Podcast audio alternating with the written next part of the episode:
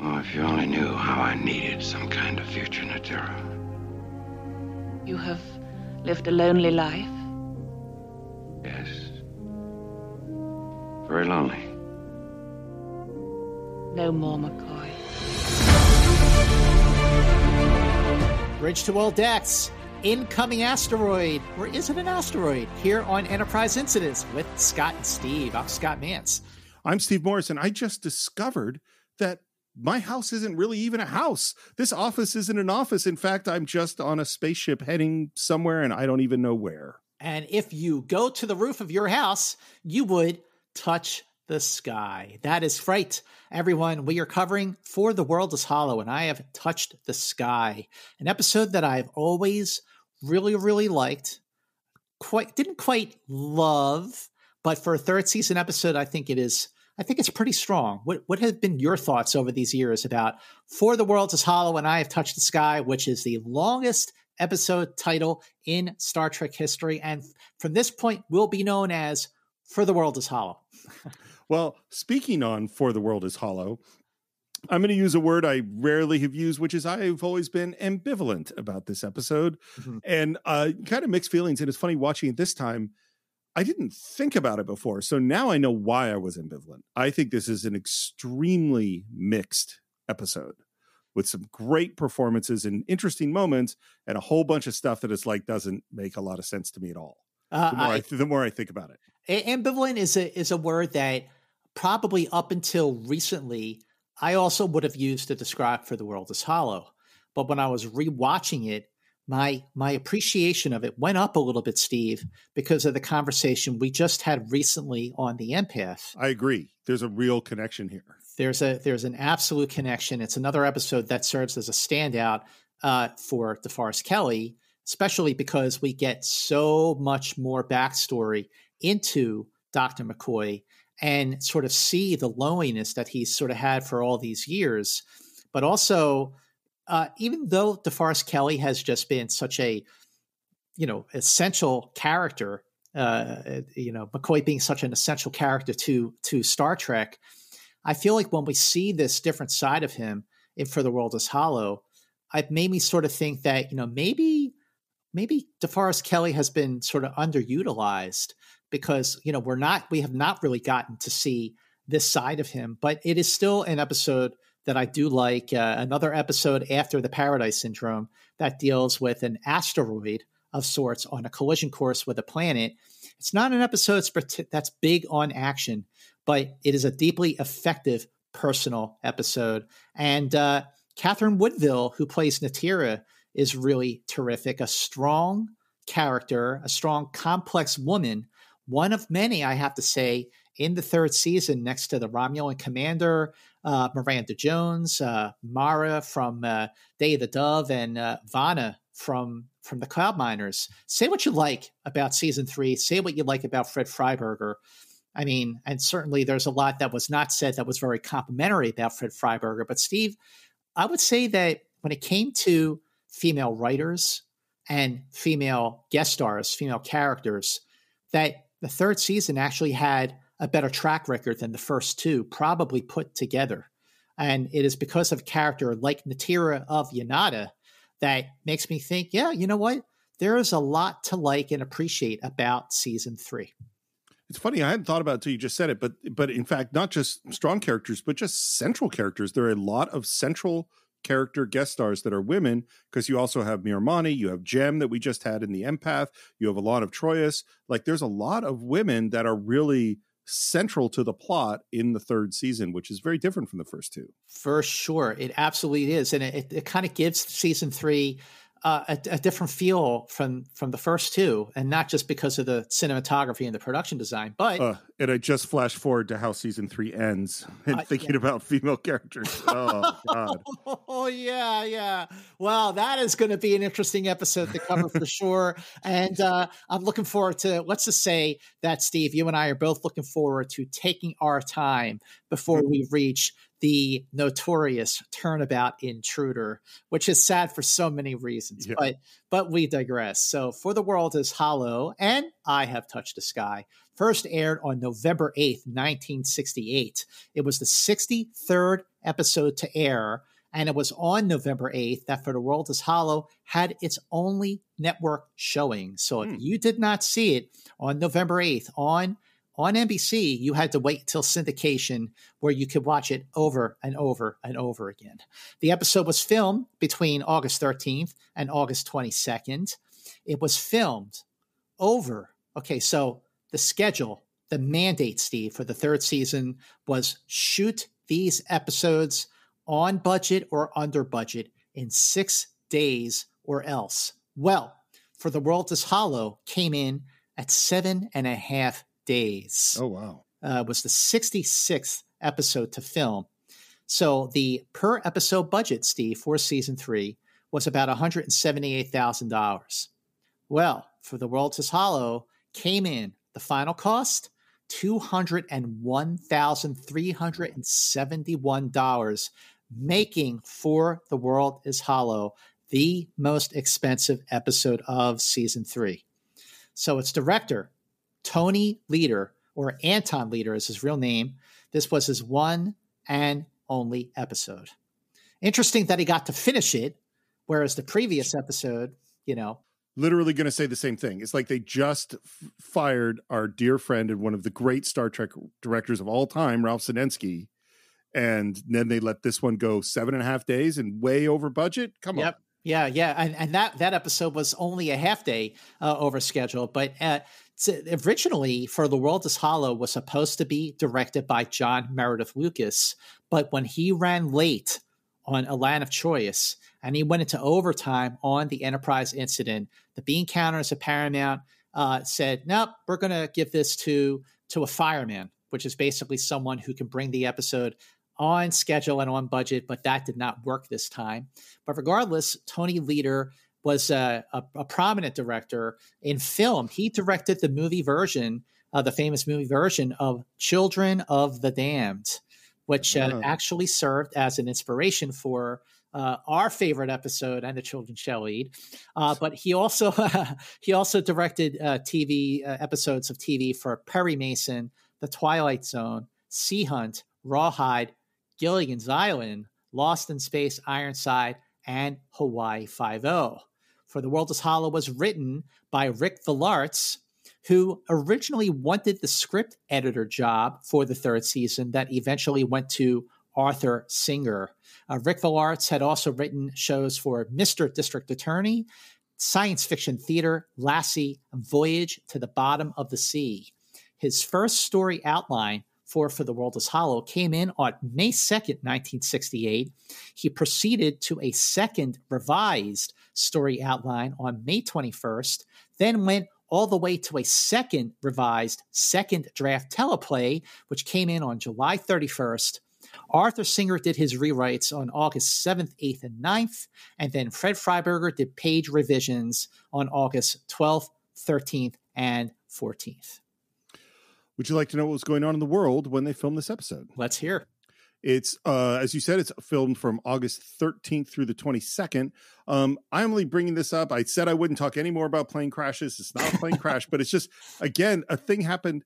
Is now happened twice, which is there was another helicopter crash flying from LAX, the Los Angeles airport, to Disneyland, killing 21 people. This is the second time this has happened in the last few months. Oh dear. And I just it's so upsetting to me that there are a bunch of families on their way to Disneyland. Oh, Oh, that is awful. that is depressing. Yes. Uh, on the 16th, uh, the U.S. launched two different multiple warhead systems. This is the uh, height of the Cold War. You know, we're trying to negotiate to reduce these terrible weapons with the Soviet Union, but we're also developing technology that is really, really scary. Mm. On August 17th, Mia Farrow flew from New York City to El Paso, Texas, drove across the border to Juarez, and 30 minutes later, she had gotten her divorce from Frank Sinatra, who she had married a few months earlier. wow that that was a quick wedding, wasn't it? A quick Yeah. marriage. Yeah. Yeah. Um, on the 18th, uh, Brezhnev, head of the Soviet Union, uh, convenes an emergency meeting to discuss what's going on in Czechoslovakia. And two days later, the USSR invades Czechoslovakia. Mm. Uh, Lyndon Johnson was supposed to go to Moscow for a summit on arms control, and it was canceled because of the invade, invasion of Czechoslovakia. They also, at the same time, NASA announced its new schedule for the Apollo program, uh, including that Apollo 11 will land on the moon. Ooh, um, that's uh, so. So this is in uh, August of '68. So that was about 11 months away, right? Yeah. Yep. That makes yep. On the 22nd, the 1968 Democratic National Convention opened in Chicago. Now, we're going to have a lot to talk about next week. yeah, we are. A whole bunch of stuff is going to happen. And then uh, here's some Beatles news I didn't know about, uh, which is on the 22nd of August. And it was about somebody quitting the Beatles. I never knew this. Okay. So this is in uh, 68, right? Yes. So they were, I'm going to say that they were recording back in the USSR, and uh, Ringo got fed up with uh, a certain bass player named Paul McCartney, and he quit the group for two weeks. And the Beatles went on to record back in the USSR without him. Paul McCartney played the drums on that track.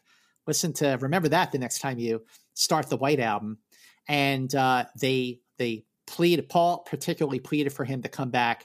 And when Paul when Ringo came back to the studio two weeks later, there were there were bouquets of flowers all over his drum kit. Scott, you continue to fulfill my faith in you.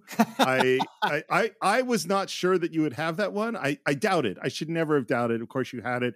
The one other thing I read is, uh, do you know what Ringo did while he was away for those two weeks? He wrote uh, a song. He wrote uh oh no, what was the song? Was it "It Don't Come Easy"? Octopus's Garden. Octopus's Garden.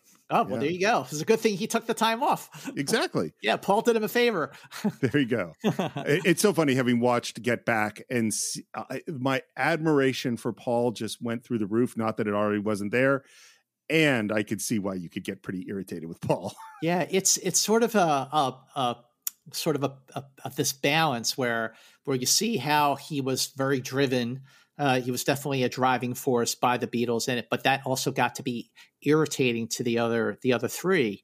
But when you're watching Get Back, you know, even uh, look, Paul has always been my favorite. You know, I was I, I mean, you know, all my life I've been a McCartney and Wings fan uh, before I was even a Beatles fan, but but when you watch Get Back and you just see how he was really trying to hold the group together, um, despite just really, really extraordinary circumstances, my estimation and my appreciation for him went up, and I did not think that was possible. Yeah, it, and and it's funny. I I I really relate to Paul. I really after watching Get Back, it's like I've been I've been Paul. I don't mean to compare myself in any way, but I've certainly been Paul in the feeling of I'm the one I got to keep this together. I got to keep this together, and I know I've been Paul in irritating the people that I'm working with sometimes, for better or for worse, my for friend. better or for worse. uh, let's get into for the world is hollow, and I have touched the sky. Let's do it.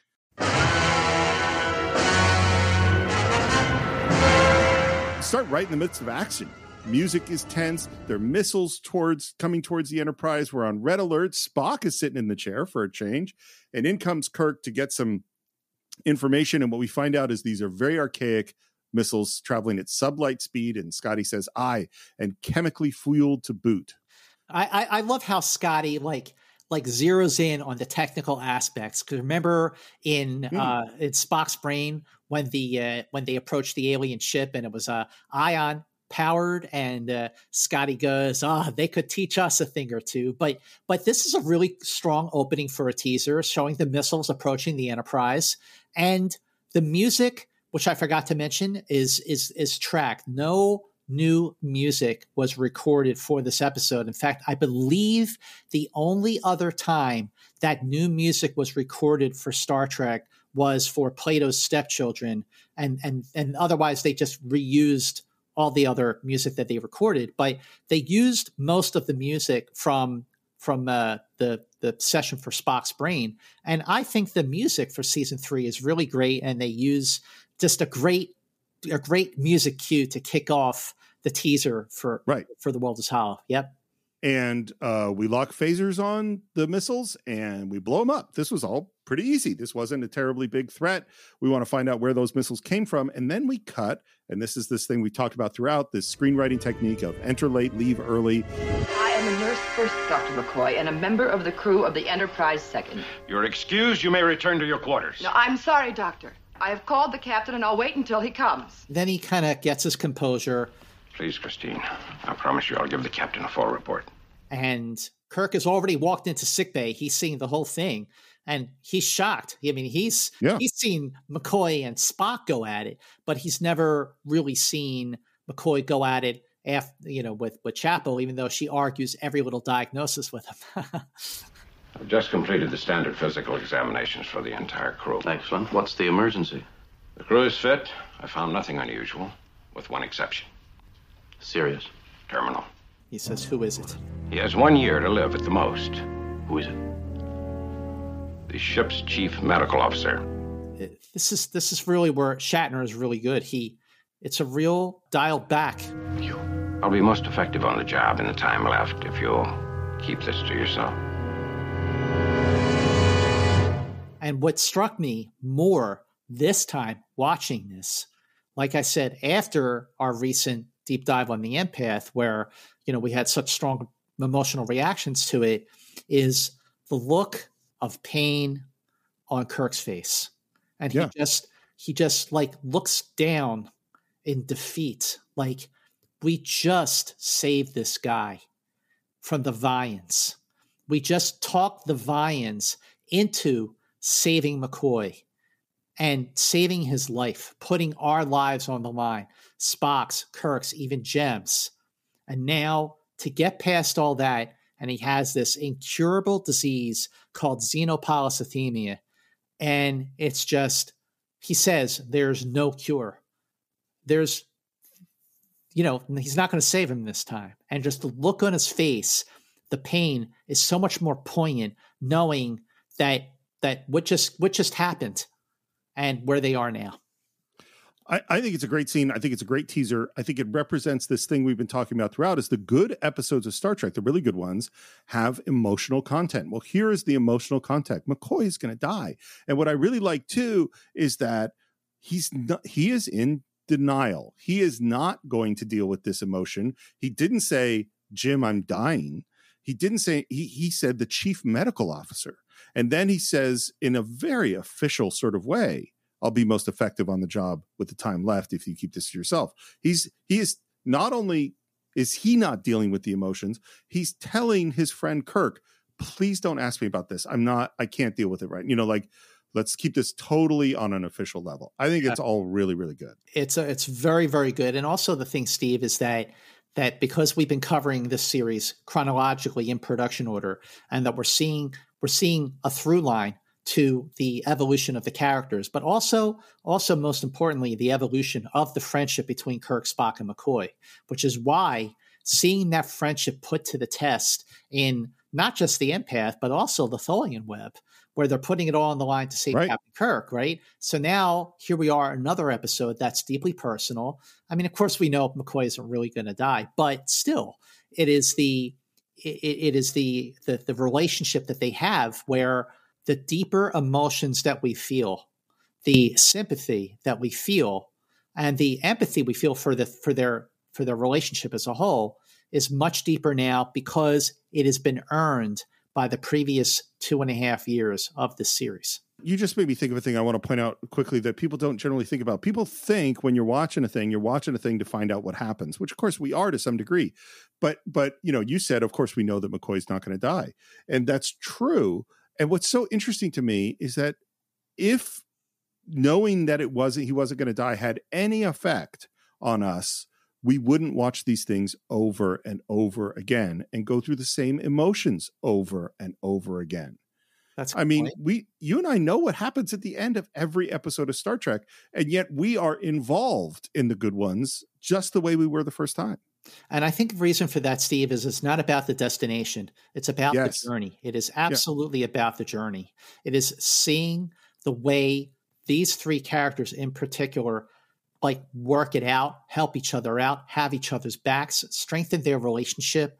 And the, those three guys, I mean, the actors, Shatner, Nimoy, and De Kelley, their chemistry was just incredibly powerful and dynamic and fantastic. So it's the journey of seeing them seeing them go through this together, uh, especially as this episode progresses. At the beginning of Act One, the first thing we hear is a captain's log. And in this captain's log, he says that he's informed Starfleet of McCoy's illness and that he has requested an immediate replacement. An immediate replacement. Who do you think that replacement could possibly be? Ooh, it's a good question. I don't know. Dr. Mbenga? I don't know. Who? Well, it could be Dr. Mbenga, maybe Dr. Boyce.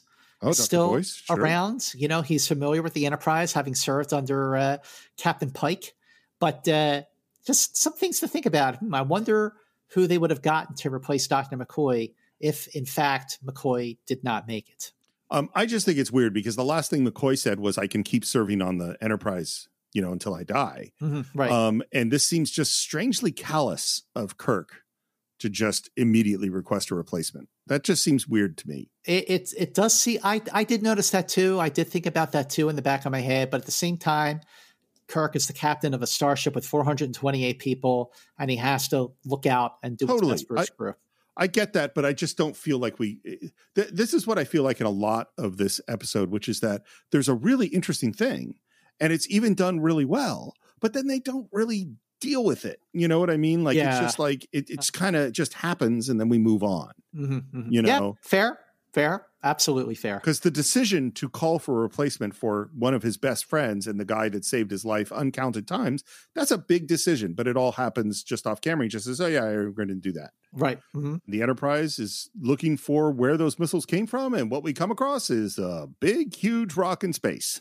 Okay, so so a couple things to point out, Steve, is that when you're watching the opening moments of For the World is Hollow, you'll notice you see Captain Kirk exit the turbo lift and he he goes to talk to Spock, and then Scotty uh, you know, standing right in the back, and you don't hear what they're saying. But what you are seeing is a lift of the exact same scene that opened up the teaser Oh. where Kirk walked onto the bridge and they're talking about the missiles, and Scotty mentions uh, it's chemic- chemically fueled to boot. But what had the reason for this is because the scene that we saw in the beginning of the teaser, where the Enterprise fires its phasers on the missiles, that scene was supposed to open Act One. All the Oh. teaser, all the teaser was supposed to be was supposed to open with McCoy and Chapel arguing and Kirk walking in and being told that McCoy is dying.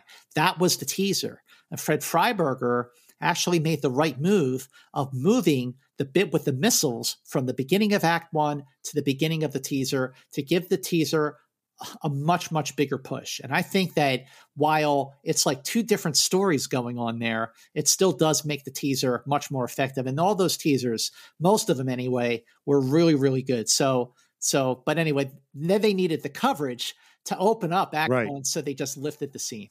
That's fascinating. And what's so funny is it just it just flows perfectly into this thing that we've been talking about of good Star Trek episodes have emotional content. We just talked about that and an adventure story and in interesting science fiction ideas. By if you had just had the teaser as it was written, you would have had emotional content, but not the adventure. Right. And so Right. what they did was make them have at least those two. And now we're heading towards the interesting science fiction idea, which is the there's this asteroid, and that's where the missiles came from. And then they realize as they look at it that the asteroid is not in orbit around anything. It's going through this system on its own power. It's a spaceship. and uh, the, the footage that they used of the asteroid for the original visual effects were clearly lifted from the visual effects for the Paradise Syndrome. Right. And in an earlier versions of For the World is Hollow, it was not McCoy who falls ill, it was Scotty who hmm. falls ill with an irreversible red blood cell condition. And Scotty is played much angrier in this earlier earlier version than he ever was in an episode of the original series. And it's actually Scotty who repairs Yonada's guidance system and gets it back on course. But with his second draft script, Vollaerts changed changed it from Scotty to McCoy, who dies who's dying of the disease, but Scotty will still get his love story to come in the lights of Zetar. Yes, he will. For better or worse. um anyway, they they and then they do some scans and they see no life forms despite the fact that it's got a breathable atmosphere in, in this hollow spaceship. And and then they plot its course out and find out this rock is going to run right into an inhabited planet. Daran 5. Uh, uh, population 3 billion 724 million uh, which is interesting because when this episode was filmed in uh, August of 1968, uh, 3 billion 724 million was not that far off from the population of the Earth. Oh, uh, of course, now that's doubled because we're at 7 billion, but it's going to impact Daran 5 in 396 days. So the Enterprise is on a mission now to stop that from happening. And so Kirk and Spock are heading into the transporter room. It's going to be just the two of them who are beaming down. And then who is waiting for them in the transporter room but Dr. McCoy? Dr. McCoy, Mr. Spock and I will handle this. Without me, Jim, you'd never find your way back. Now, why aren't there any security guards? Well, because they didn't have the budget for all those extras. Uh, and what's interesting is that never before have we seen Kirk say, "No, you know what, Doc, you know, Spock and I will handle this. You don't have to be here. But Spock didn't pick up on that. I'm surprised that Spock didn't notice. Like, like, what are you talking about? At the same thought. They yeah. should have cut to Spock. There should have been a shot of his reaction to that moment, and there's not. Mm-hmm, mm-hmm. And McCoy convinces him to go. And, and this is one of the weird inconsistencies: is that McCoy said, "I'm going to be healthy right up until the end. I could just keep working." But then that's not what we see in the course of this episode, and that's not how Kirk treats him. Right, right, right. Well, well, it's not how Kirk treats him. Of course, that's totally understandable. Kirk is being really looking out for his friend, but uh, when McCoy falls under physical duress, then it's the ravages of the disease that yeah. are preventing him from recovering as fast as Spock and Kirk. We're down on the quote unquote surface of the planet. And that's what they think. They say you'd swear we were on the surface of a planet uh, and they start looking around and they find these big, huge tubes sticking out of the ground. So, so this scene on the surface of Yonada was filmed on stage ten on the Paramount lot, and the cylinder entrances that you see, uh, the two closest to us were built, you know, life size, but the two behind them were were built uh, much much smaller, and the camera was placed strategically to sort of give it like a, a, a an illusion of distance. But uh, this scene in particular was filmed on stage 10, where the next scene was filmed across town, and we'll get to that in a moment. Hmm. That technique, by the way, is called forced perspective, and it's used constantly in set design to make things seem bigger or farther away than they actually are. Hmm, interesting. A good example of it, by the way, is go to Disneyland or Disney World. They use it all the time. The castles, the buildings, all of them look taller than they really are because, like, if you're looking at a three story building, each story, the windows are smaller. So it seems oh. as if they look farther oh. away than they really are. Interesting. That's why uh, uh, the, the castle looks uh, bigger than it really is. It looks bigger than it really is. It's called forced perspective. Um, so, uh, but then those tubes open up and a bunch of dudes come out and a and a woman, and we're right into the middle of a fight, which our guys lose. Our guys lose pretty bad. I mean, even yeah. Spock. There's a moment where Spock is like trying to, you know, give the guy the neck pinch, and someone comes behind him with the sword and knocks him out. And during the fight, McCoy just stands up quickly and talk about love at first sight. He locks eyes with this woman, and she locks eyes back with him. There's clearly an attraction, something about the other person right then and there just completely locks. So, but McCoy is uh, his attention is distracted, and then he gets knocked out. And this is where the the ravages of the xenopolycythemia prevents him from coming to as fast as Kirk and Spock. But the woman, who we will find out her name is Natira, is played by Katherine Woodville, who was on TV shows like The Avengers, The Saint, It Takes a Thief, Mannix, The Rockford Files, and Days of Our Lives. But it was during the, the Avengers where she met her first husband, Patrick Macnee, and they were married from 1965 to 1969. But it was her third husband who she married from 1979 to his death in 2006. Her third her third husband was Eddie Albert. Oh wow. Yeah. Interesting. Interesting. Mhm. Um, I think she's really good, and I think she holds a lot of power. Yep. Um, and and you know feels like the leader of this planet, hundred percent. These are weapons. Of a sort. Weapons, communication devices. Let me go to my friend. He's concerned about McCoy, who's who you know gets up and seems okay, and she introduces herself as Natira, the High Priestess of the People, and says, "Welcome to the world of Yonada." Kirk says, uh, "I can't say I think much of your welcome." and she's like, "Take them." Yeah. Um, and then we get a really weird shot through the slats of the spiral staircase that I'm sure is the same spiral staircase we saw in the empath. You were correct. Um, and uh, and we come into Yonada. I think the costumes are fairly silly uh, for some of them. Natira's is a typical, you know, Bill Theiss, yeah. Bill Theiss sexy costume. And we walk to the entrance of the room of the Oracle where we see these diamond shaped plaques with some kind of writing on them. She gestures, the doors open. We walk in. She kneels on this in front of this altar. Uh, they force our guys to also kneel. And then, you know, there's some things, there are conventions in film and sometimes there you accept them and sometimes you don't in this one of the conventions is is that i could be three feet away from you and whisper and, or even speak in a relatively normal voice and for some reason you don't hear anything i'm saying yeah. You right, know. right.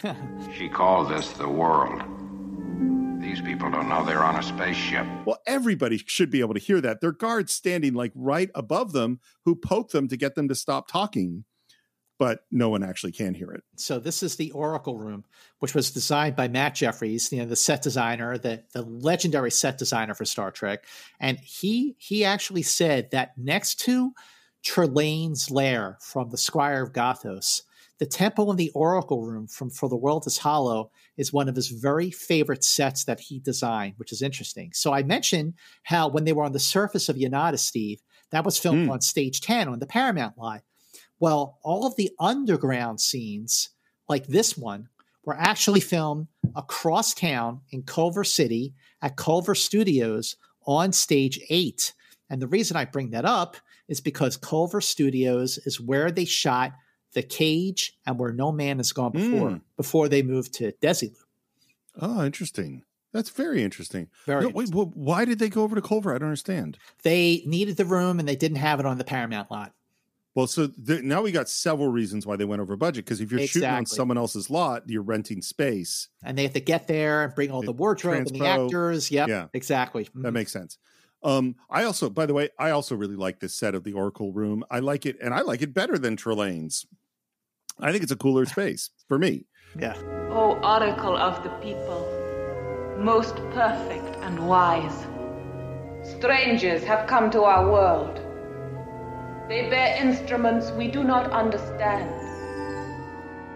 She asks who they are, and Kirk stands. We get some intros. I love this. He he he stands up and you know with his with his back arch looking to the horizon. Shatner Kirk just gives that usual I'm Captain James T. Kirk of the Starship Enterprise, and she says, "Why are you here?" And Kirk goes, "We come in friendship." And then there is what sounds like a a thunder uh, Mhm. uh, a thunderclap, and you hear this voice say, Then learn what it means to be our enemy before you learn what it means to be our friend. then there's this zap that looks really painful that hits Kirk, Spock, and McCoy all at the same time, and they just fall to the ground. Now, did you know, Steve, that the voice of the Oracle is none other than James Doohan?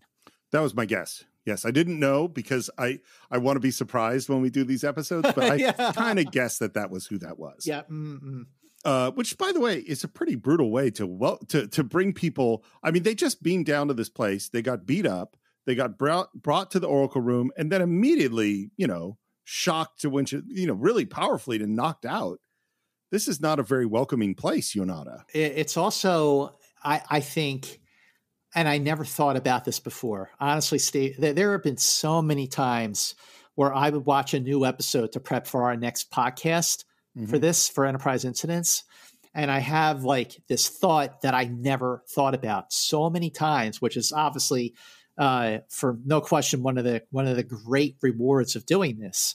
But the Oracle clearly it is a mechanical thing. Yeah. It is a computer, and it made me sort of tie the Oracle of Yonada to Landru. Me too. I, yeah, Vaal from the Apple. Oh, I hadn't thought about Vaal. I've always thought about Landru because uh, because in the end, we're going to do exactly what we did with Landru, which is go through from one room where we're seeing the Oracle to the computer room behind the stage. Yeah, mm-hmm. you know. So I've always thought about that. I hadn't thought about Vaal, but this is this is this area where we're reusing ideas in ways that I that w- where in the first season I felt like we were exploring ideas in different ways and now i feel like we're kind of just reusing ideas. Yeah i agree i agree. You know? yeah it's it's and and the thing is where where the reveal of landru even though we know it's coming you know the reveal is so dramatic whereas the reveal i don't think of the oracle that we certainly know i mean is is a is a computer.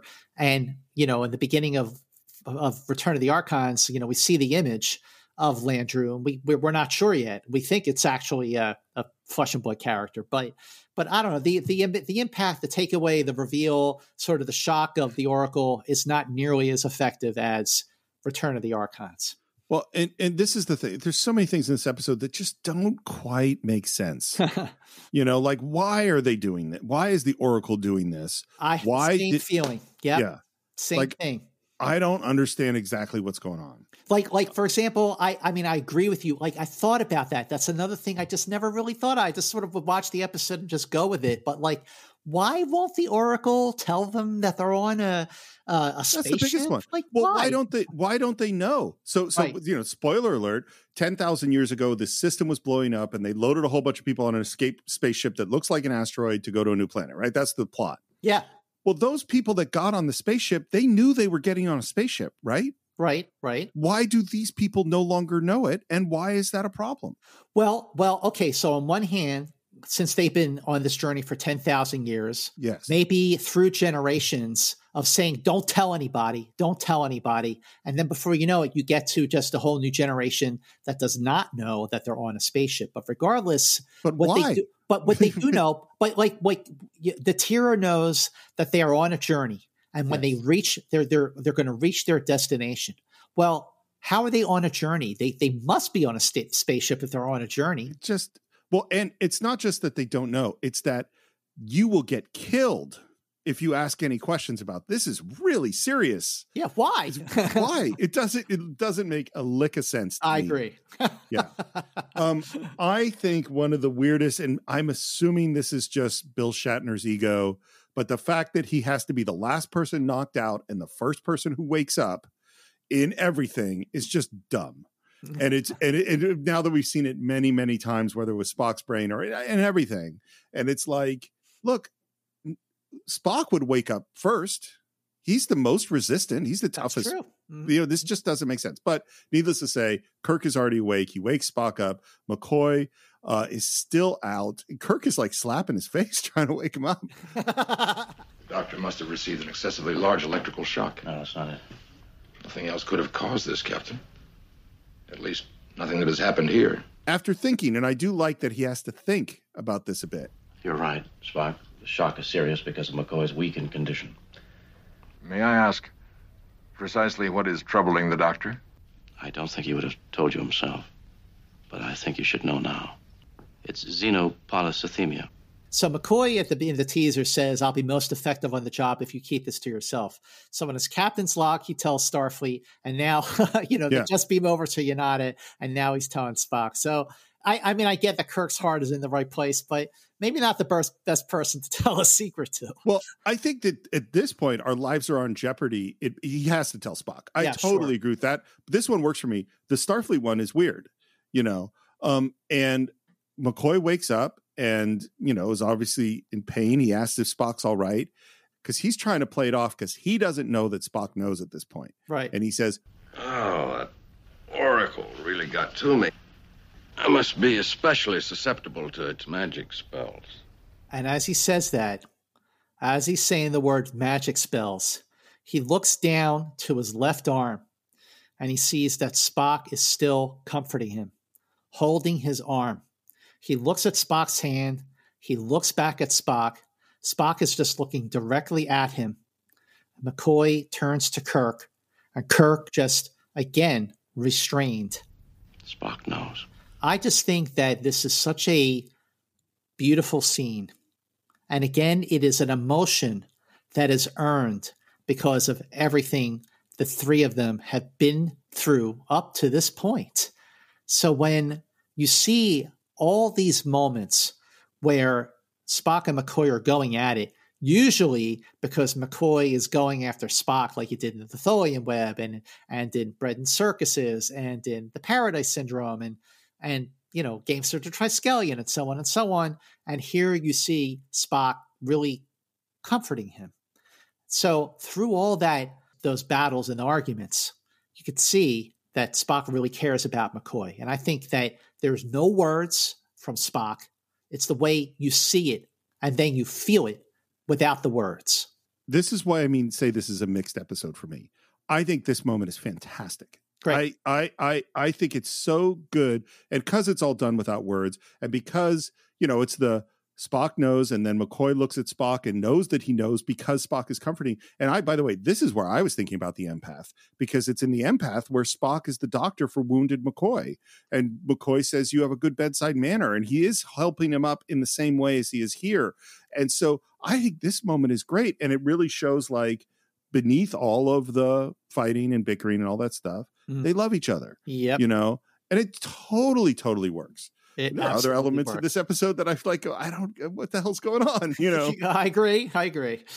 Informing these people they are on a ship may be in violation of the prime directive of Starfleet Command. and he says, "Well, the people of Yonada may be changed by the knowledge, but it's better than exterminating them, you know, or the three billion people on, you know, Daran Five. Both are quite logical.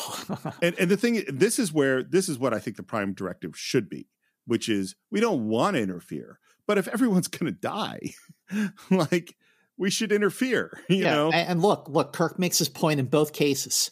You know, both, unless we do something, the people of Yonada will die and the people of Daran 5 will die. So that is uh, the prime directive does not apply here. But here's what's weird about this episode is, is we go, okay, we should tell the people, we're going to tell the people. They don't.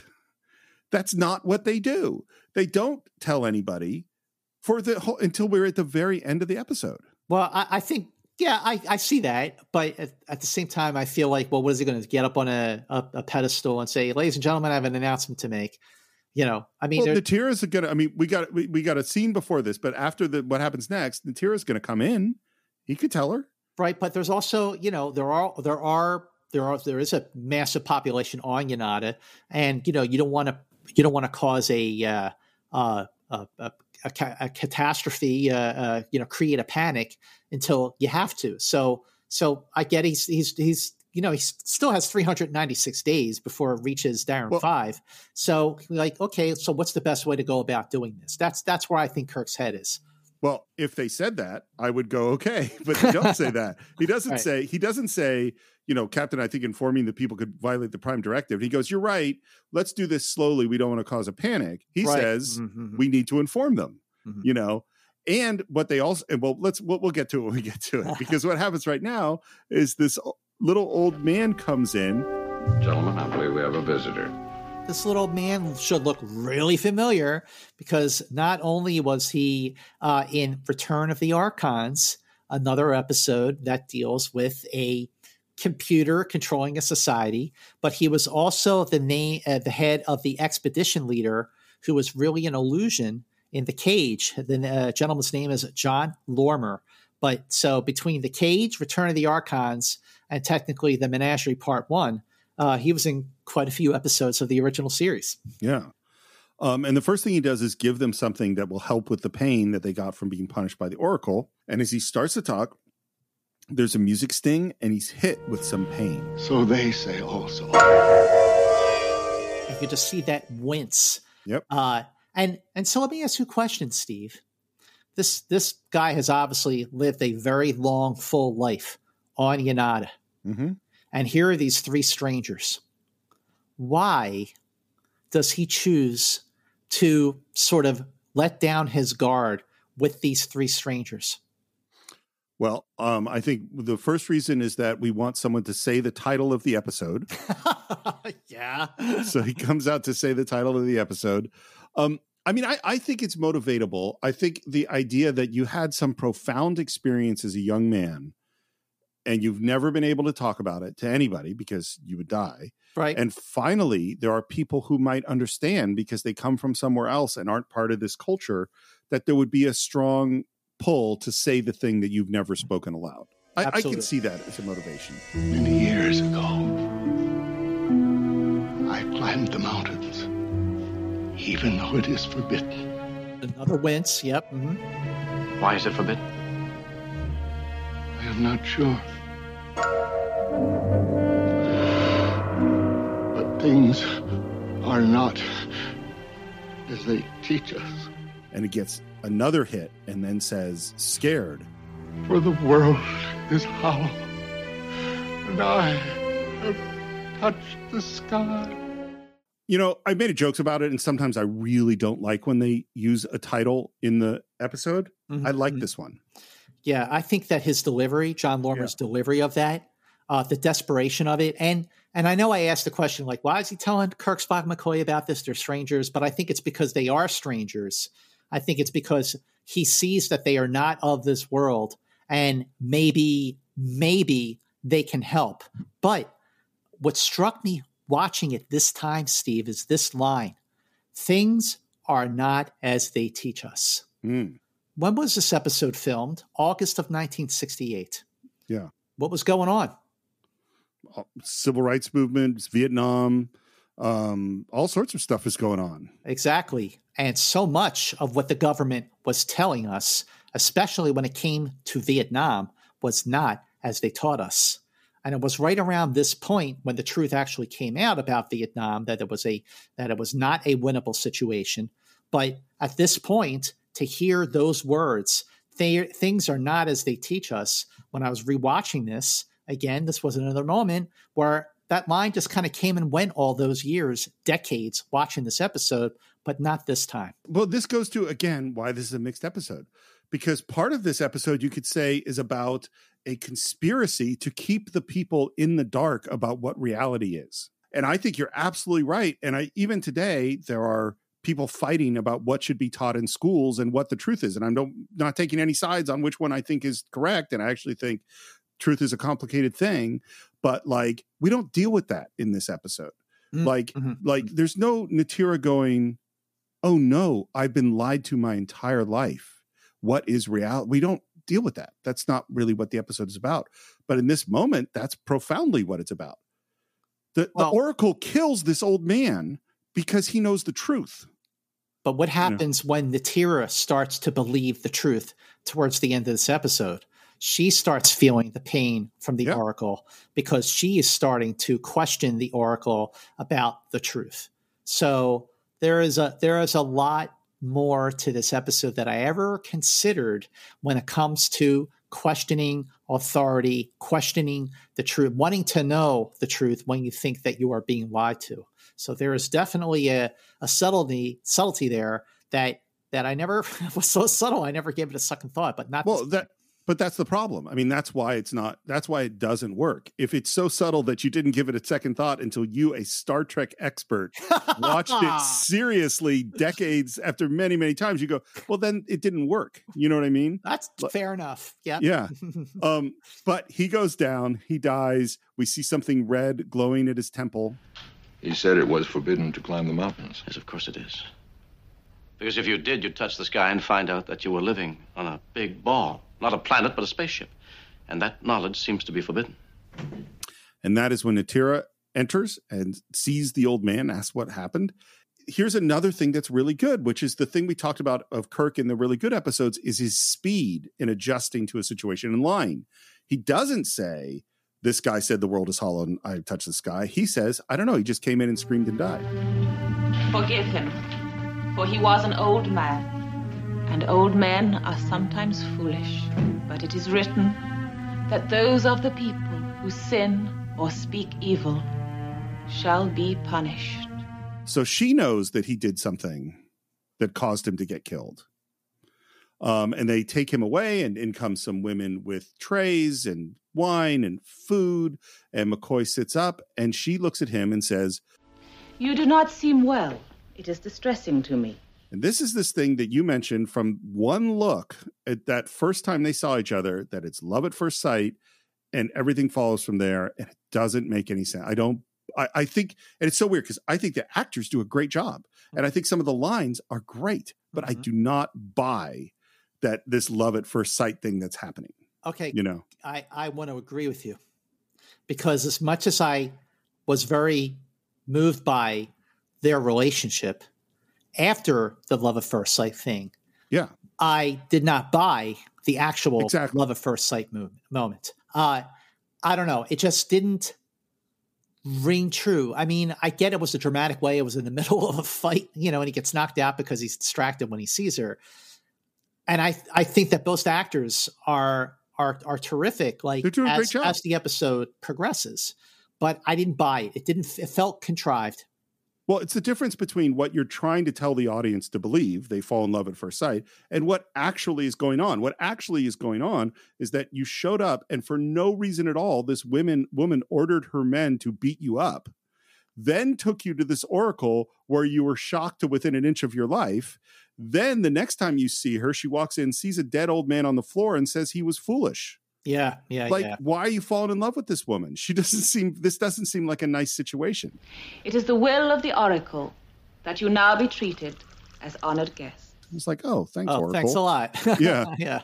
And then Kirk picks up on it just from these couple of looks and the fact that she was distressed that McCoy didn't feel well. You seem to be the special favorite. Indeed, Doctor. The young lady did show a marked preference for your company. I'm like, did she? I think that's not, I think you're reading a lot of stuff into that. And, but I do like McCoy saying, Well, now, nobody can blame her for that, can they? Personally, I find the lady's taste questionable, but she obviously prefers you, and you obviously don't seem to mind. So is he joking or is he jealous? uh, I think a little from column A and a little from column B. yeah, uh, yeah, yeah. Um, If you could arrange to be alone with the young lady, Spock and I would be left alone to find the power controls of this world. And this is where I go, they literally just said we should tell them that they're on a spaceship. But now they're saying you distract her while we sneak around and get to the power, you know, the control room. We are very interested in your world. That pleases us. Good. Then you wouldn't mind if we looked around. Not at all. The people know of you now. So McCoy coughs now. Did he actually cough, or is that him trying to be weaker in order to say that he has to stay so he can spend time with her? Great question. I always saw it that he actually really did cough and then used the ah, moment sure. to say, I'll stay behind while you guys go snoop around and see what you can find. Because when when she says to him, Are you well enough to go? And he goes, Perhaps not. You know, Kirk and Spock kind of look at him and go, Good job. Yeah. And so she's like, Yeah, so you guys go walk around and he and I will sit together and talk. Thank you. And thank you for taking care of Dr. McCoy. Not at all. We shall make him well. We shall make him well. So, what does she mean by that? Because the inflection of those words, we shall make him well, not, well, duh, we'll take care of him, and, but we shall make him well, goes a lot further than we'll comfort him. So, does she already know that there are these archives with the Oracle Mm. that could possibly cure him, and that is why they'll make him well? Because he looks back at her and she gives him she goes from like giving him like a an admirable loving look to like like one of like all seriousness now like we will make you well there's something there I so I never interpreted it because she doesn't know that he's has a fatal disease yet. So I never interpreted it that way. Mm. I always interpreted it as I am so into you right now. I will make you well. You know, oh i that's- see Got- That's got how it. I always All saw right. it. Uh-huh. Um, which again doesn't make sense to me that this love at first sight thing. How did the Oracle punish the old man? I cannot tell you now. There is some way the Oracle knows what you say, isn't there? What we say, what we think. And I'm kind of going, there's a lot of times in Star Trek where there's people that aren't there punishing you for things you're saying or thinking, all the way back to the cage, but also gamesters of Triskelion. Like there's this is sort of this thing that we've gone through many times. I did not know you would be hurt so badly. It's all right. I suppose we had to learn the power of the Oracle. By the way, one thing I noticed here, uh, I've noticed throughout this episode, the lighting in general is much brighter, much less contrast than we had when Jerry Finnerman was there, except this shot of her right here, where it looks like old Jerry Finnerman's. Lots of shadows and contrast. It's very dramatic lighting. It's but most of the episodes not like that. Well, well, from the point that Finnerman leaves at the end of the empath, uh, I mean, you know, even even the Tholian web, you could see that Al Francis, the new cinematographer, was trying to just sort of like, you know, it, it ain't broke. I'm not going to bother fixing it yet. But but from that point forward, with this episode and certainly the rest of the series, the lighting is very different. Everything is much much brighter. The dramatic lighting that Finnerman did for those two and a half years that which gave Star Trek its unique look and was mm-hmm. almost like a character unto itself is gone. And you know, over the years when people have said, "Oh, I wish Star Trek would have continued on for a fourth year," I'm glad it didn't, because if it did, the quality would have been, if they were lucky, it would have matched the third season. But since right. the quality of the third season was not like the first two, all that would have done was further dilute the series. Mm you know that sure. you have two great seasons like season one and season two and a you know an okay season like season three and a season that is better than people give it credit for but still not as great as it is i'm glad that they did not do a fourth season because i'll take two great seasons and one eh, decent one over another season that would have been just decent because like the lighting wasn't as good or the budget wasn't as good and you know but the, you're right about the lighting. It does look brighter except when they shoot Natira and then she says and this is where it's just like really? Is there a woman for you? No there is. Does mccoy find me attractive? Oh yes. Yes i do and I, and my note here is this is totally unbelievable agreed even though both actors are really good. That's why I went with it. I hope you men of space, of, of other worlds, hold truth as dear as we do. We do. And I'm thinking, you're lying to her right now. like, Kirk and Spock, you know, are sneaking around trying to mess around with the control room. You, you're lying to her at this moment. I wish you to stay here. on Yonada as my mate. Whoa. my, my line here, my note here is whoa, slow your roll, babe. yeah, like and the, the look that he gives her is like in shock. Like, are you yeah. really are you really professing your love and and telling me to stay here as your mate? Like he can't believe it. Well, and here's what's so weird. I see no reason for him to be attractive attracted to her other than that she's a beautiful woman. And I see absolutely even less reason for her to be attracted to him, even though I love Dr. McCoy. She doesn't know anything about Dr. McCoy.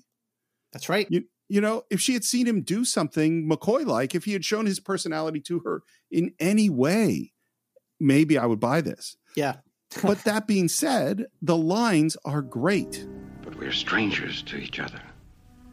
But is not that the nature of men and women? That the pleasure is in the learning of each other?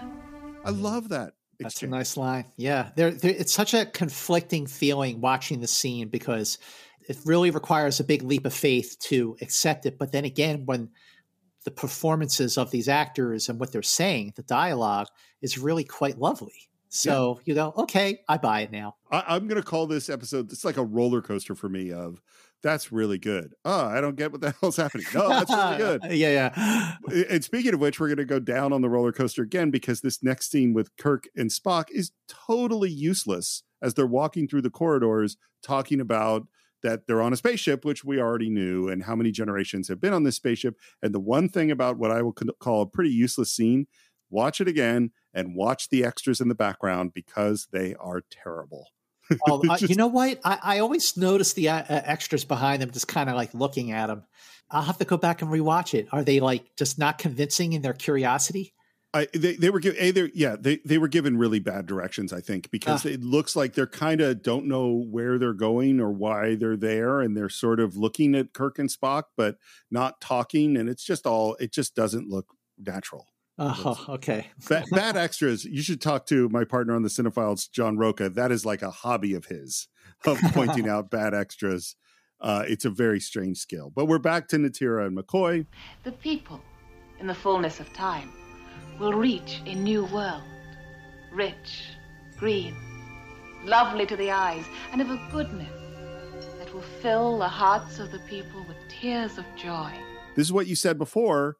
They know they're going somewhere. Why don't they know they're on a spaceship? Right. I mean, th- don't they think that, well, if we're in motion and we're not orbiting a planet, where's, where the hell's the light and the warmth coming from? Why, well, eh, where are we going? How how can one world go to another world? Uh, yeah, Um, I agree. Oh, if you only knew how I needed some kind of future, Natira. You have lived a lonely life. Yes. Very lonely. DeForest Kelley is great in that. yes, moment. he's great in this moment, despite just the the sort of uh, go with it that you have to take to to buy into all this. But we are now hearing how lonely it has been for McCoy after we've seen how lonely it has been for Kirk and Spock. Well, The- it, but the, the burden of command, obviously, uh, keeping Kirk, you know, away from from a real true relationship, and of course, you know, Spock's loneliness being uh, the only person of his kind on the Enterprise, and and you know, trying to you know stay true to his Vulcan half, uh, you know, creating and of, of course seeing that loneliness in the Naked Time and and you know hearing Spock as Co- uh, uh, Kollos, Amb- Ambassador Kollos, and Is There in Truth No Beauty talk about how lonely you are, and now you're hearing how lonely McCoy is. Like loneliness is a common theme for our three biggest uh, people on Star Trek. and here's why I think this, even though it works in the moment, because the DeForest Kelley delivers the line beautifully and it's a great moment.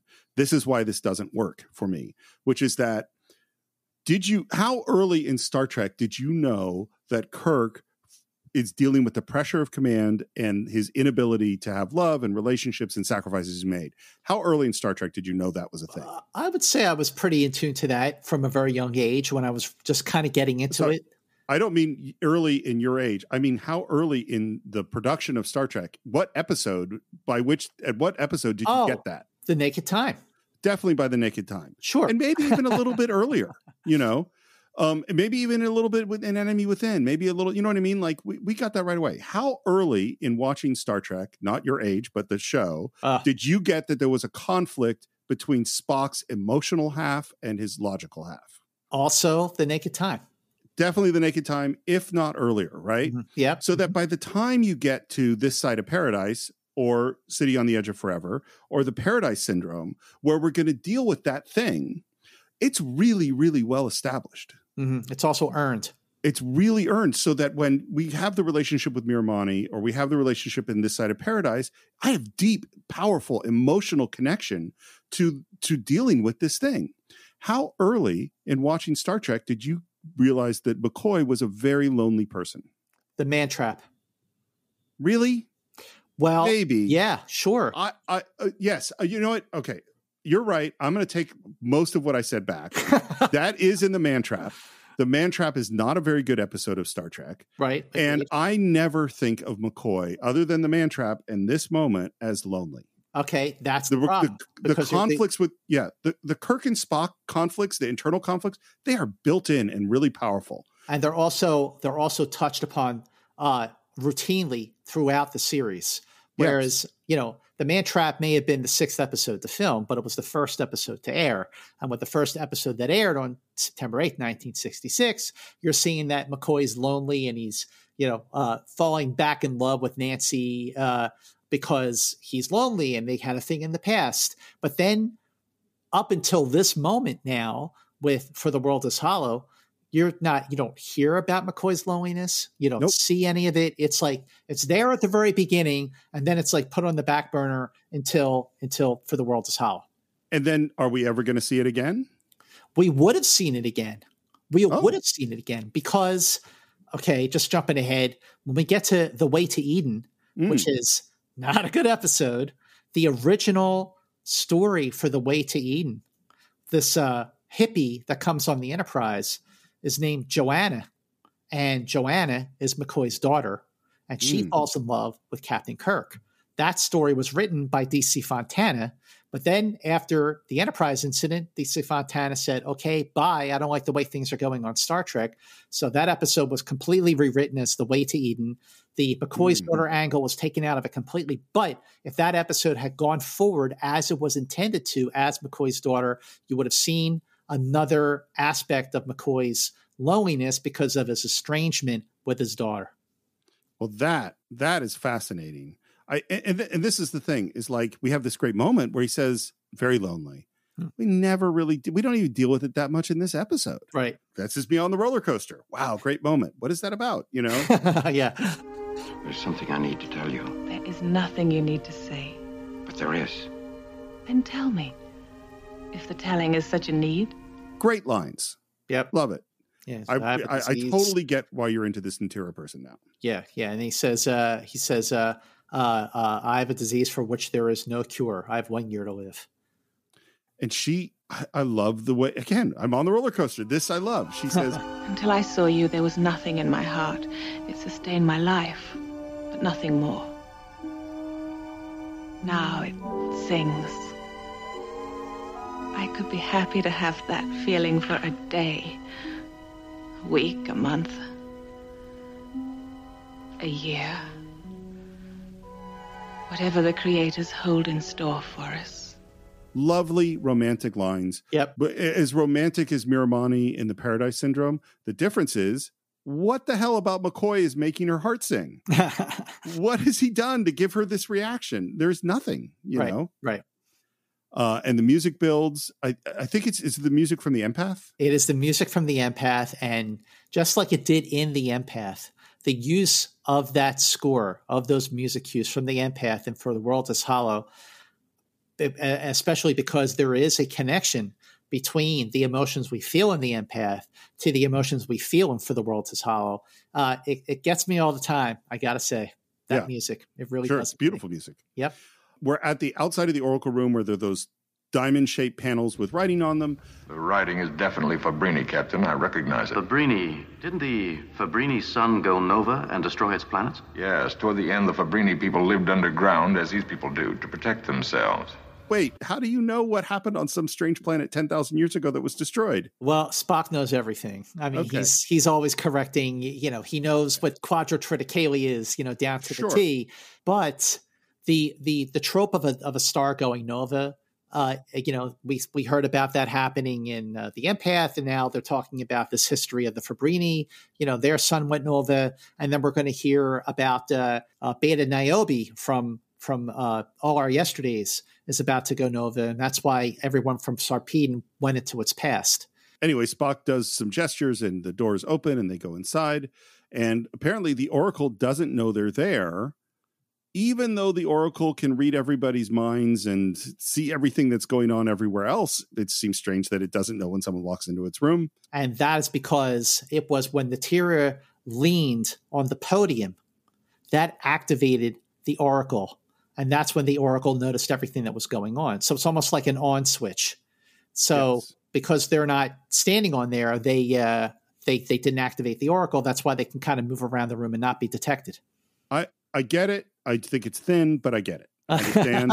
I, I, you know, for the oracle that can read people's minds and hear everything everybody says in this whole place, it seems strange that there, there's an on switch in its room where it actually is. Interesting point. Yep. Yeah. Um, but they're looking around and they see this other kind of uh, obelisk, and on it is a diagram of a solar system, and that is the Fabrini solar system. Eight planets and a star, and that's where they learn that this spaceship has been in flight for ten thousand years and uh, they're snooping around, and then they hear the door open and Natira walks in. So Kirk and Spock take cover, mm-hmm. and they hear a conversation between Nahira, Natira and the Oracle. Where she kneels on the thing, which we thought was the on switch, but the Oracle still hasn't noticed Kirk and Spock yet. because now it doesn't notice them until she stands up. Right. Um, which again means it's just inconsistent.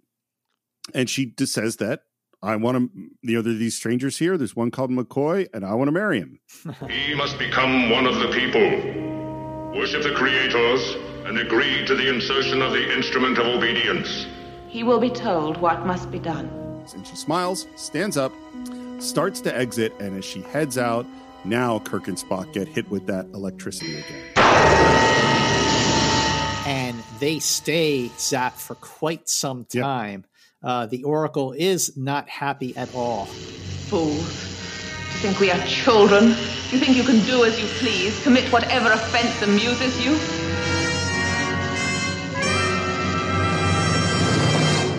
And that is the end of Act Two.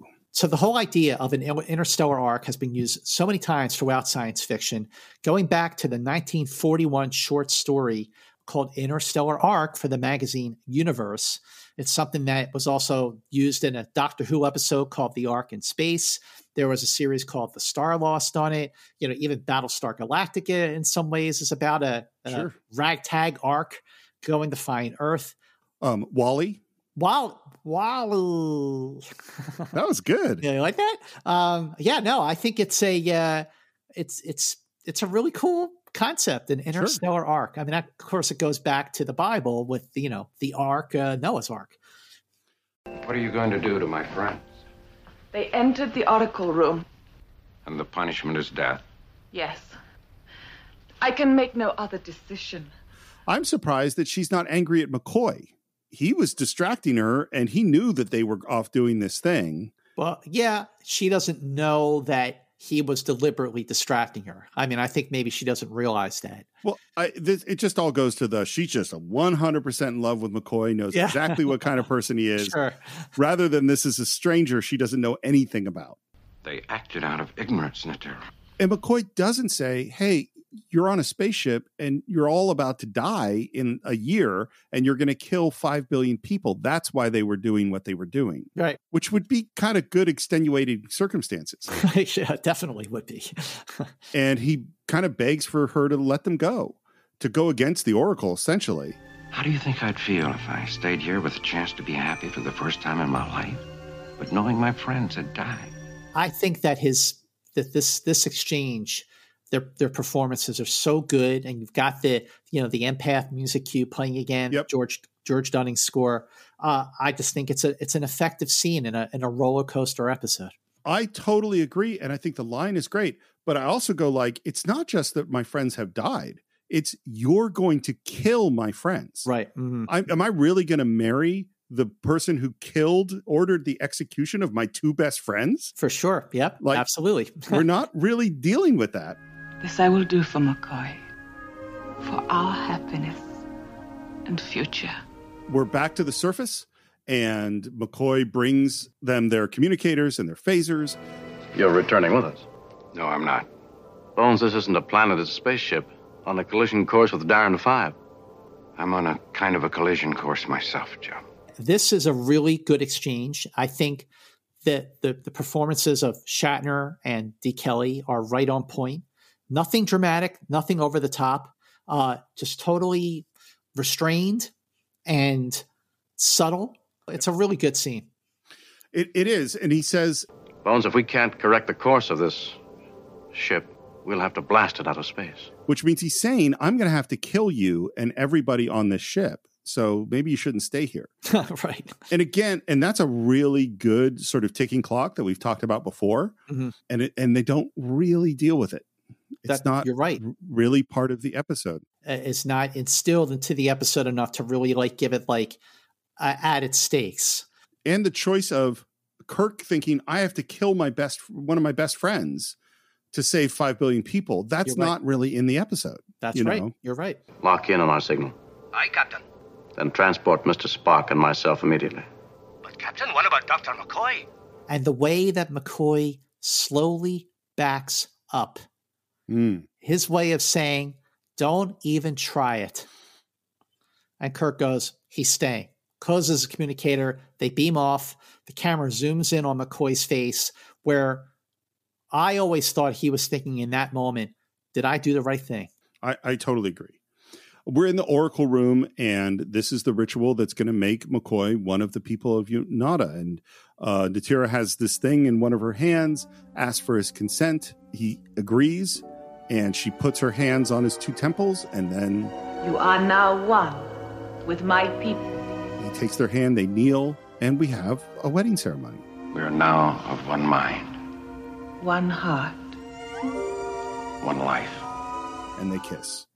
By the way, I don't think DeForest Kelley's the best stage kisser. Yeah. I Maybe- don't either. You know what? And the thing is, supporting actors don't get asked to kiss people very often. I, I, So- listen, I think it's a great moment because this is the only time in Star Trek that we got to see McCoy Yeah. kiss a woman romantically.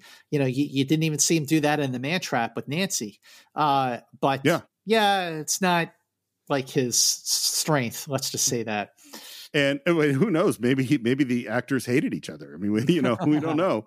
Um, but uh, the Oracle says to teach him what he must know to be one of the people. And so she gets up, walks over to that monolith we looked at, or obelisk we looked at before, touches a couple of planets, and it opens up. And inside is a big white book. a big white book that looks a whole lot like the uh, Chicago mobs of the 20s from Yeah. a piece of the action, uh, only it's turned around. so you don't see that. But this is the book of the people, and it's to be read when they reach their new world. Again, they reach their new world because this thing is in motion, but yet somehow there's light and warmth, but they're not supposed to know they're on a spaceship. Now, is, is she going to read any of this book right now? No. Then why open up? She's this is what makes no sense. So teach him what it means to be one of the people. Okay, I'll go over. I'll open up a thing with a book in it, but I can't read this book. like why? Like So she's just showing him the book, but she's not going to read anything from it. yeah, it's all Oh. it's Yeah, that's weird. it's all weird. Don't you long to know its secrets? No. It is enough for me to know that we shall understand all when we reach our home. Okay, well, that's putting a lot of faith in the unknown, but okay. Um, so we are back on the Enterprise. We're on a parallel course with Yonada, and we are contacting Starfleet. Captain Kirk, I sympathize with your wish to stay. But I hope you recognize the necessity that you continue your mission at once. Do you know, does that guy look familiar? No, who is it? Uh, his name is Byron Morrow. He played the Admiral in Amok Time. Ah, That wouldn't let, uh, that was like, no, you got to continue on to, you know, the, the function for the Federation. Don't go to Vulcan. And now he's basically, you know, kind of being an, uh, you know, an a-hole telling Kirk, uh, the, uh, Yonada matter is now a Starfleet, uh, command situation. and Kirk kind of resists, and he says, Perhaps I haven't made myself clear. Let me restate it. You have been relieved of all responsibility for the asteroid ship Yonada. Starfleet Command will take care of the situation. "What does that mean? Starfleet Command will take care of the situation." Well, it means if they can't figure out how to fix the thing, which I don't see how they're going to do that unless they go there, they're going to blow it out of the stars. Yeah, and again, this is we never return to it. This is a great ticking clock.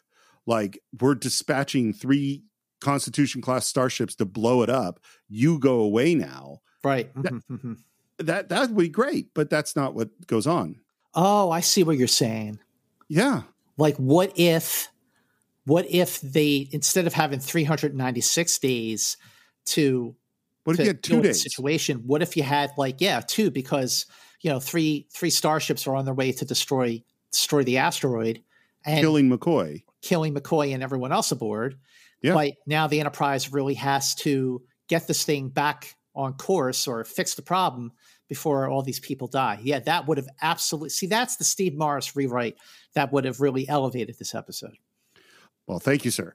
Um, and, and then the next moment, I believe it is time to move on. And I just wrote bullshit. So McCoy's going to die on this ship. The ship, this whole spaceship with thousands of people, is going to be destroyed by Starfleet Command, or it's going to crash into Daran Five, and and we're just going to the Enterprise is just going to go. Oh well, I, I, oh, and let's not forget the fact that Kirk is being ordered to uh, drop the situation because it's now a Starfleet matter. Like, do you realize who you're talking to? Yeah. I mean, this is his one of his best friends is going to die, and thousands of people. Like, I do not believe we're moving on. And I do not believe in the no win scenario. Of course not.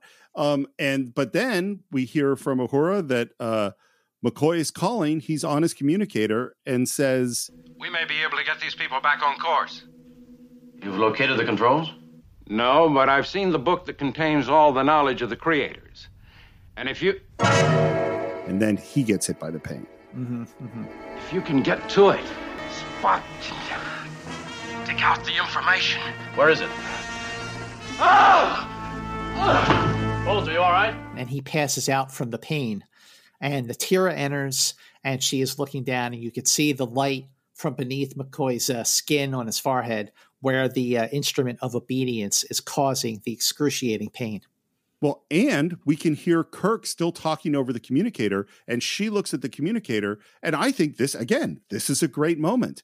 The guy I just married, the moment after I married him, essentially betrayed me. Mm-hmm. You know, mm-hmm. and they're still in contact, but we never really deal with the betrayal. But that's a real betrayal that McCoy just did, you know. And he just uh, had this freaking instrument of obedience implanted in his head. And McCoy saw what happens yeah. because of when the old guy died. And he still went ahead and started blabbing about the book and the getting yeah. the ship on course and all that stuff. So yeah, there's a lot of inconsistencies where I can see why this is a roller coaster for you. Yeah. Uh, but that is the end of Act Three. We come right back in the same place in Act Four. She's kneeling with McCoy, takes his hand. Kirk and Spock beam down. They run to him, and she is furious with them. You are killers of your friend.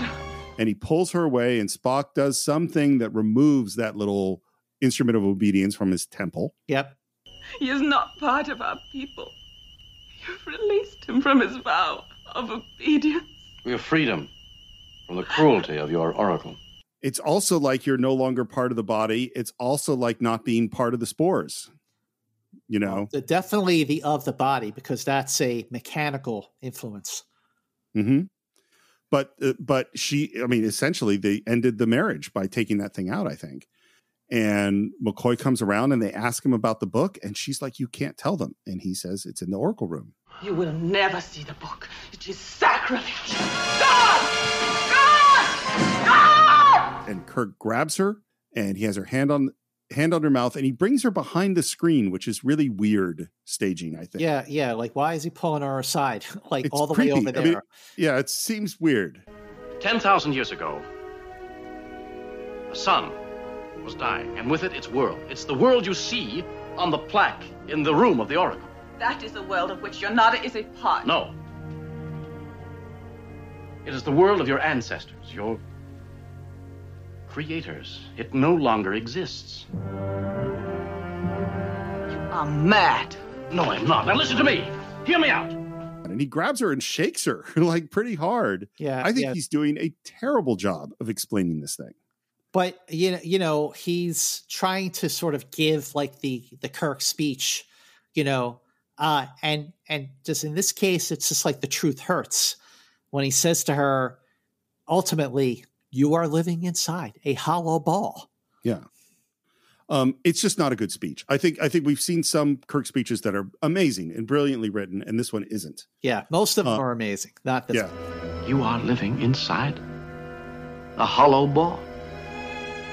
Your ancestors created it to take you on a journey to a promised new planet. And when she hears that, the pain hits her. Because she's starting to believe it, and the Oracle can sense that she believes that she's starting to believe it. Listen, I mean, I, I get the the this this whole this whole scenario, the scene, the uh, reveal here is a, a little wonky uh, in terms of its execution.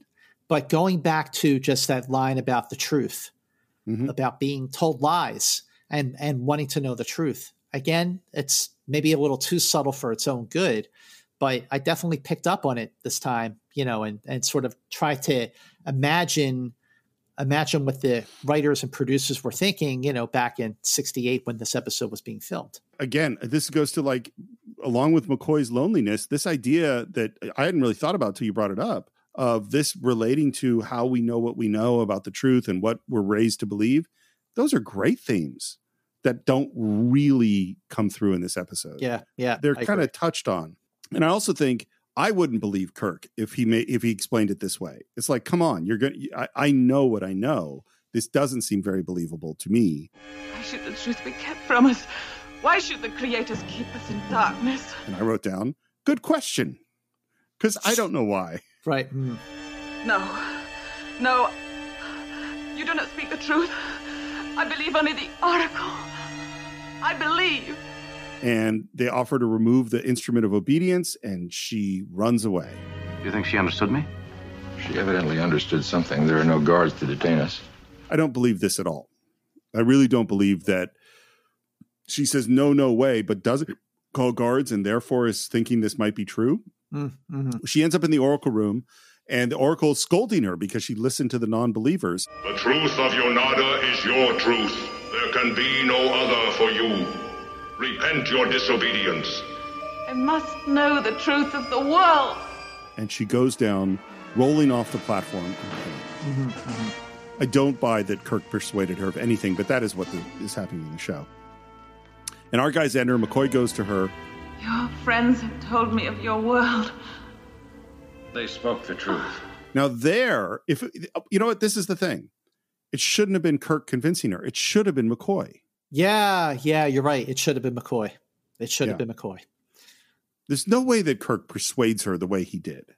But Kirk should have what, what Kirk should have done now, or maybe it's a good thing that he didn't because it's become a trope in Star Trek, is that that there's no speech from Kirk where the Oracle blows itself up. You know what I Right. mean?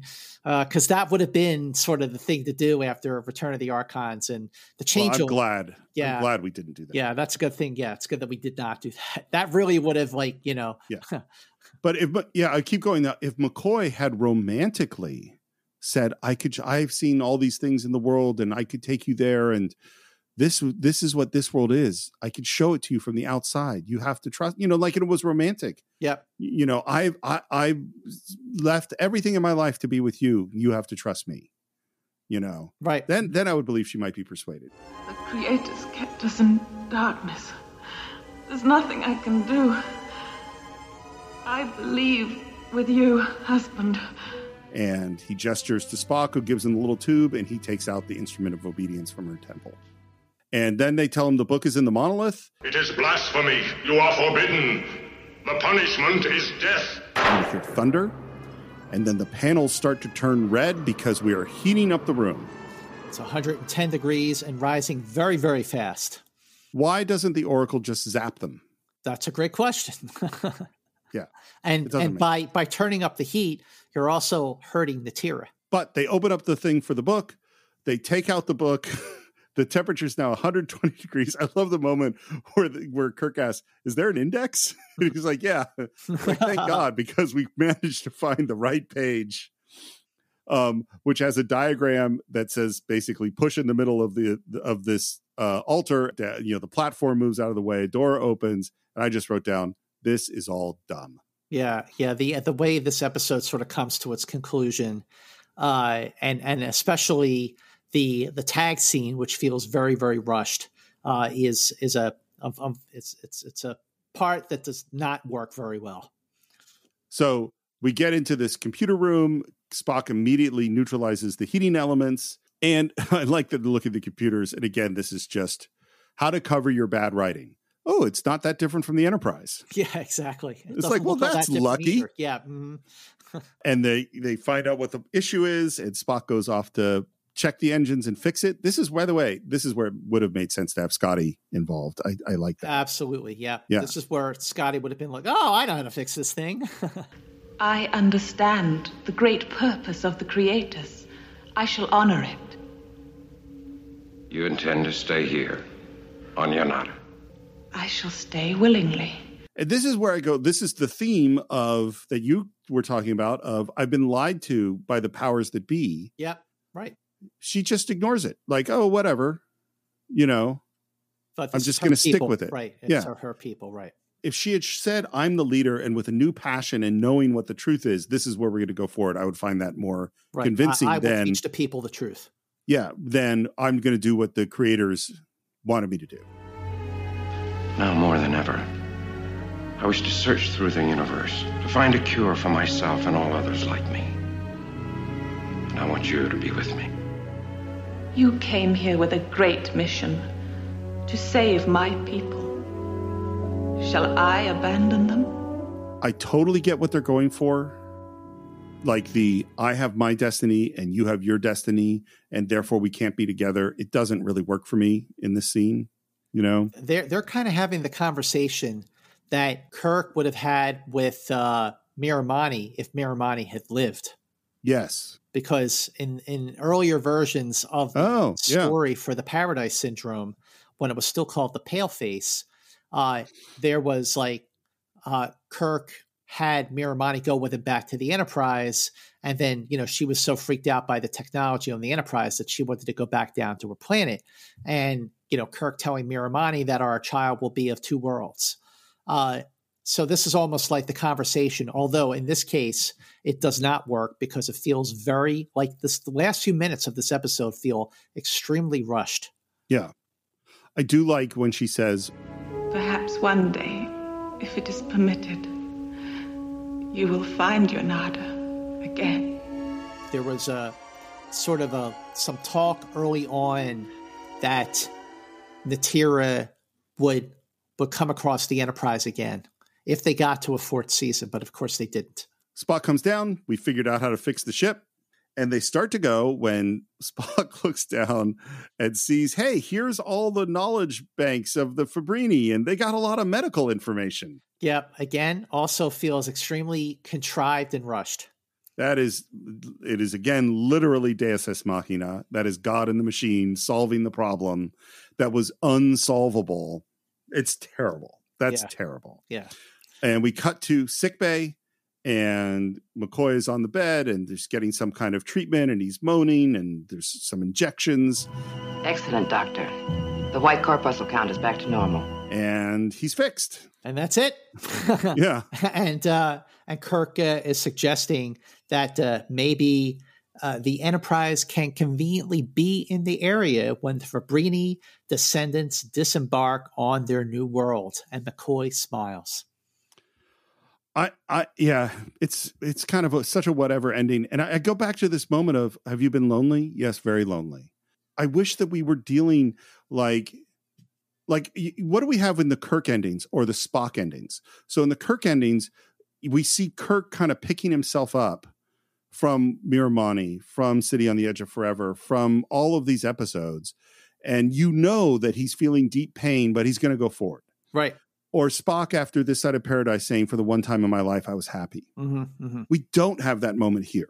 Right. Like there should have been a moment where, you know, you okay, Bones? Oh, sure. Let's just get back to work. And they walk out and he's all alone in sick bay and we see that he's not okay.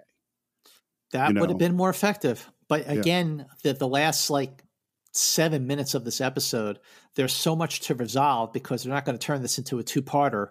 But Right. they they have to kind of resolve the the situation with the Oracle and getting the ship back on course, and also curing McCoy of this incurable disease. And and what happens when they cure him? It's just like he's cured, and there's like a tease. Oh, maybe we can be in the area when the Fabrini disembark. But you're right. There's no like sort of payoff. There's like, how has McCoy changed from this experience? Yeah. How does he how does he pick himself up and move forward while still carrying the burden of what he just experienced? We don't get to see that with McCoy like we got to see with Kirk and Spock many times. And well, and this is why I mean we we've reached the end. Um, this is why I have such weird mixed feelings about this episode. What are do anyone else had any interesting feelings about this episode? Well, I think that Fred Freiberger, the producer throughout the third season, echoed your sentiment for this episode, Steve. He said, I thought it was an okay episode. but Katherine Woodville, who plays Natira, said, I had a lot of fun with them. Uh, it was a happy set. It was somewhat difficult to keep it together with a straight face and do my work properly when I had just been falling around and laughing. They were all remarkable. Oh, nice. So she had a good experience. Well, that's good. I mean, is it a bad episode? No, I don't think it's a bad episode. Do I find it watchable? Yeah, it's totally watchable. There are fantastic moments with DeForest Kelley and with Natira. I think they're really good. There are a lot of interesting ideas. And it's just the more I think about it, the more I just like, oh, there could have been so much more. That's my feelings. about There, there, there could have been so much more. I think that the, they were maybe a rewrite or two away Yeah. from getting a better script, one that that had a had a an ending that would have had a bigger impact versus one that just let's just get this let's just get this done already. That's what it feels like. And unfortunately, it does take away from the episode. Now, I still like this episode. I still like For the World is Hollow. I think that there's more about it that I like than what I don't like. But there is stuff that I don't like. And this this deep dive conversation just sort of accentuates the things that do not work, that don't make sense, the plot holes, the, the questions that you're asking. Well, what about this? What about that? But then there are so many great things about it, like the the performances, especially with Katherine Woodville, just the the friendship moments between Kirk, Spock, and McCoy. All that stuff is is ultimately why I overall like it very much. Actually, Scott, I think I have just one more thing to say. What's that? You, you remember a few minutes ago where you said you felt like this episode could use just one more rewrite? Well, guess what I have? Ah, the Steve Morris rewrite. I love the Steve Morris rewrite. Always better. so here are the issues that I, I, I was trying to address that we've brought up. One is, and this is the one I couldn't figure out how to fix, is why are they keeping this secret from the people of Yonada?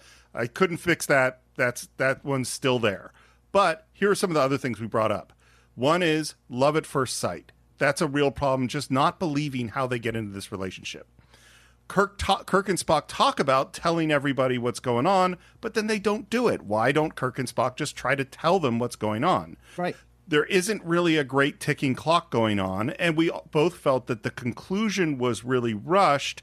And I didn't really believe that Natira would believe Kirk when he just tells her what's going on. Right. Okay. So that's what I'm trying to address. Okay. All right. So first off, we're down on the in, in the planet, and those tubes open up, and we're in a fight scene. In this version, one of the Yonadan guards gets injured really badly, and McCoy, who is also injured, sees that he's injured and gets up to go help him because he is a physician. And they threaten him. They're like, stay down. And they put away. And he's like, no, I have to help this person. And so McCoy, in front of Natira, risks his own life to save one of her people. Okay. So far, That is that is why she is attracted to him because she sees this quality of bravery and compassion in him right from the beginning. okay. Excellent. Excellent That's the, point. that's the first thing. Second thing, the old man comes in, tells his story, and dies. And then Natira comes in, and Kirk starts to tell her the truth because that's what he said he was going to do. And as soon as he starts telling her the truth, she starts to feel pain. And we see her showing the same symptoms that the old man showed right before he died. And so McCoy stops him. You can't tell these people the truth because if they know the truth, it will kill them. And that is why Kirk, that's why they go, okay, we have to find some other way to stop this ship. okay. Okay. I like where this is going. So the next thing that happens is Kirk goes, they, we go back to the Enterprise, and this is something we said before. It's not a year before Yonada hits this other planet. It was a day. Yonada is getting close to hitting this planet right now. Kirk is talking to Starfleet saying, "Look, my medical officer's on the planet. We got to go. We got to go back down and solve this problem." Starfleet Command says, "No, we're solving this problem the only way we can. We've dispatched three Constitution class starships. We're going to destroy Yonada. You're relieved. Go away." So Kirk puts the Enterprise between Starfleet and Yonada to protect it. This is the ticking clock. Okay. They're going to fire on the Enterprise to destroy the Enterprise to save 5 billion people on whatever that planet is. That's so the next thing that happens. Instead of just McCoy calling and saying, "Hey, I have the solution," and then passing out, McCoy goes to Natira and sa- and says, "Look, your planet is in jeopardy. I need to save it." And he starts to feel pain, and she goes, "Hey, stop! You're going to hurt yourself. You're going to die if you keep going in this direction." And McCoy says, just like he did to save the guard, "It's worth me dying to save other lives." And this is the truth that I've got to tell you the truth to save these lives. And so McCoy pulls out his communicator as he's trying to tell her this, and then it happens just like it does, which is he passes out, but before he says anything to Kirk. So we hear Kirk going, Bones, Bones, are you there? Yeah, on the what- communicator, and mm-hmm. he's out. And Natira is looking at the communicator, and she decides to call to talk to Kirk and say, Come down here is that it's her choice because it's McCoy being willing to die that convinces her that what they're saying is true. Mm-hmm. Okay. Okay. I like it. And then it's Natira who is way more active in trying to actually save her people. is that rather than her just being passed out, is she brings them into the oracle room. She opens up the book. She knows how to do things despite dealing with the pain. So she becomes making her more proactive. For more sure. more active and more heroic. And then the final thing trying to figure out is what is the end. And I have two is that right now they just kind of go, okay, we're not going to stay together, and it's very unsatisfying. McCoy says if if this were a more modern show, when McCoy says I'm going to not rest until I find a cure for this thing, that's what you do for the next season of Star Trek. Is McCoy part of the ongoing story? Is him trying to find a cure for his deadly disease? Oh, oh well, yeah, yeah, really making it serialized. Interesting. And then the other thing is, uh, in one possible version of this rewrite, Natira dies saving Yonada. Wow. And then you have McCoy have a moment like Spock has had and like Kirk has had at the end of the episode, and they say to him in sick bay, "You you doing okay, Bones?" I'm fine. It's no problem. And then they leave, and he's all alone in sick bay, and we think about him saying, "I've led a very lonely life." That is a hell of a Steve Morris rewrite. So there you go. There, that, uh, ladies and gentlemen, everyone listening, what did you think of the Steve Morris rewrite? uh, uh, head to our anchor page and support Enterprise Incidents for as little as 9.90 99 cents a month or as much as 9.99 a month. And uh and maybe steve will write it. So that is what we think of for the world is hollow and i have touched the sky. Of course we'd love to hear your thoughts. The best places to check us out on social media. Start with facebook. If you're a facebook person you can search for enterprise incidents. You could also go to twitter where it's enter incidents or on instagram where it's enterprise incidents. And of course if you haven't already subscribed to the show why haven't you already subscribed to the show? It's very easy to do on whatever podcast platform you prefer Spotify, Overcast, Stitcher, Apple Podcasts. Of course, if you're there, please subscribe and leave a review. And you can even listen to the show, not watch it, but listen to it on YouTube, where we love getting your comments. And if you want to reach me, you can do it at SR Morris on Twitter, SR Morris1 on Instagram. And if you're interested in movies, my other podcast is The Cinephiles. And my guess is, I challenge you to go take a look at the films that we have done. And my guess is we've done at least one or two of your favorite movies. So check out Cinephiles. Scott, how would people find you? People can find me on Twitter and Instagram at Movie Mance. And definitely make sure that you go to our Enterprise Incidents Facebook page where we are constantly posting new things, new podcast episodes, unseen pictures, questions, so we can really engage with you. And we respond to everything. We love engaging with our enterprisers on our Enterprise Incidents Facebook page. So please follow us on Facebook in particular, but you can also support Enterprise Incidents through Anchor. And Steve, how does that work? Well, on every show, we put out show notes, and in the very top of the show notes is a link to Anchor. Click on that, and it'll take you to our webpage there where you can support the show for as little as 99 cents a month. What else can you get for 99 cents a month? And it really does help us to keep the show going. And also make sure you share this podcast on all of your social media platforms. We have been so deeply moved and appreciative for all of the amazing support that we've gotten from enterprisers who've been listening to enterprise incidents. But we feel like we still have to get the word out about this podcast so that people can discover and start binging from the very beginning and getting on board with enterprise incidents. So if you could share enterprise incidents on your Twitter platforms, on your Facebook, Instagram, I don't know, TikTok, MySpace, I don't know, whatever you want. Just make sure you get the word out about enterprise incidents. We would be so, so very grateful. Now, Steve, from the very beginning, when we started doing enterprise incidents, I was very excited to eventually get to the voyage that is next on enterprise incidents. And boy, was that fast because that moment has finally come. I cannot believe we are this far into the original series. We are this deep into the third season, but we are at that point where this little squiggly thing flying around in the air is going to feed off of violence to gain strength in the episode that is Day of the Dove. And I'm saying right now is my number one favorite episode of the third season. I cannot wait to dive deep into Day of the Dove with my great pal Steve Morris. So please join us on the next episode of Enterprise Incidents. And until then, keep going boldly.